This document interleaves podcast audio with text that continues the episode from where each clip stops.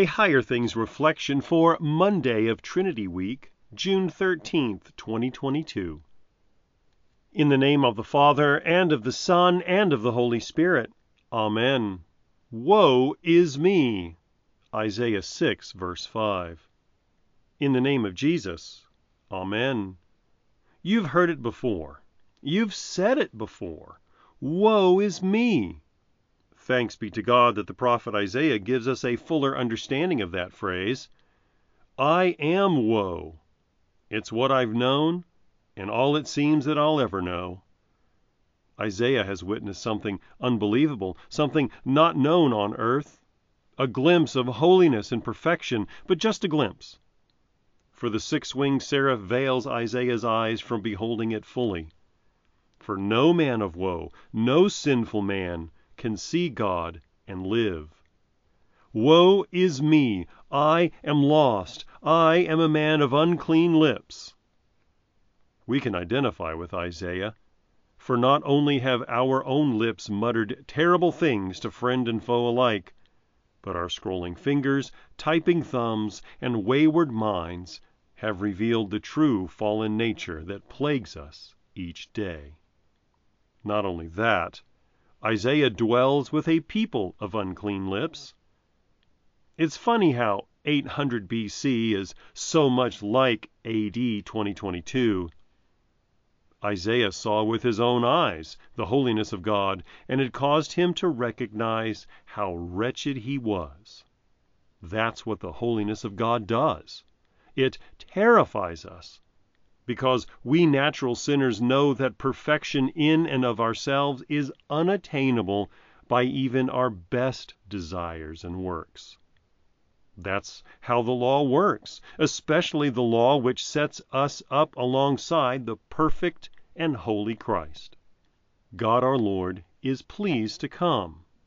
With him are the seraphs, messengers of God to still our shattered hearts, to grant solace to our precious and fragile hearts and lives, to cleanse not just our lips.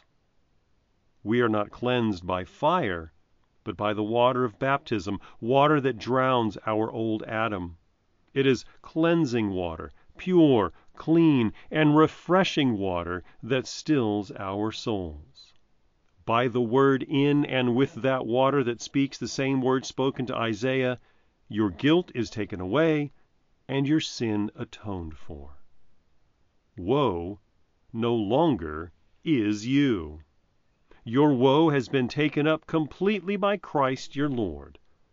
Woe is not you, for it has been drowned and died with all sin. Christ is in you, and you in Christ. In the name of Jesus. Amen. Gracious Lord, you have known me before I was in my mother's womb. You have known me, my sorrow and my grief, for you were pleased to dwell on this earth you willingly humbled yourself to bear my sin. There is nothing of me that you do not know, no sin of mine that you did not put to death. Take heed of me in my great need this day, and pour out again, abundantly and without end, your loving kindness, your perfect holiness, and your gentle mercies known in the forgiveness of my sins. Open my ears to hear always, your guilt is taken away and your sin atoned for. In Jesus' name, Amen. I believe in God, the Father Almighty, maker of heaven and earth, and in Jesus Christ, his only Son, our Lord, who was conceived by the Holy Spirit, born of the Virgin Mary, suffered under Pontius Pilate, was crucified, died, and was buried. He descended into hell. The third day he rose again from the dead. He ascended into heaven, and sits at the right hand of God the Father Almighty. From thence he will come to judge the living and the dead. I believe in the Holy Spirit, the holy Christian Church, the communion of saints, the forgiveness of sins, the resurrection of the body, and the life everlasting. Amen.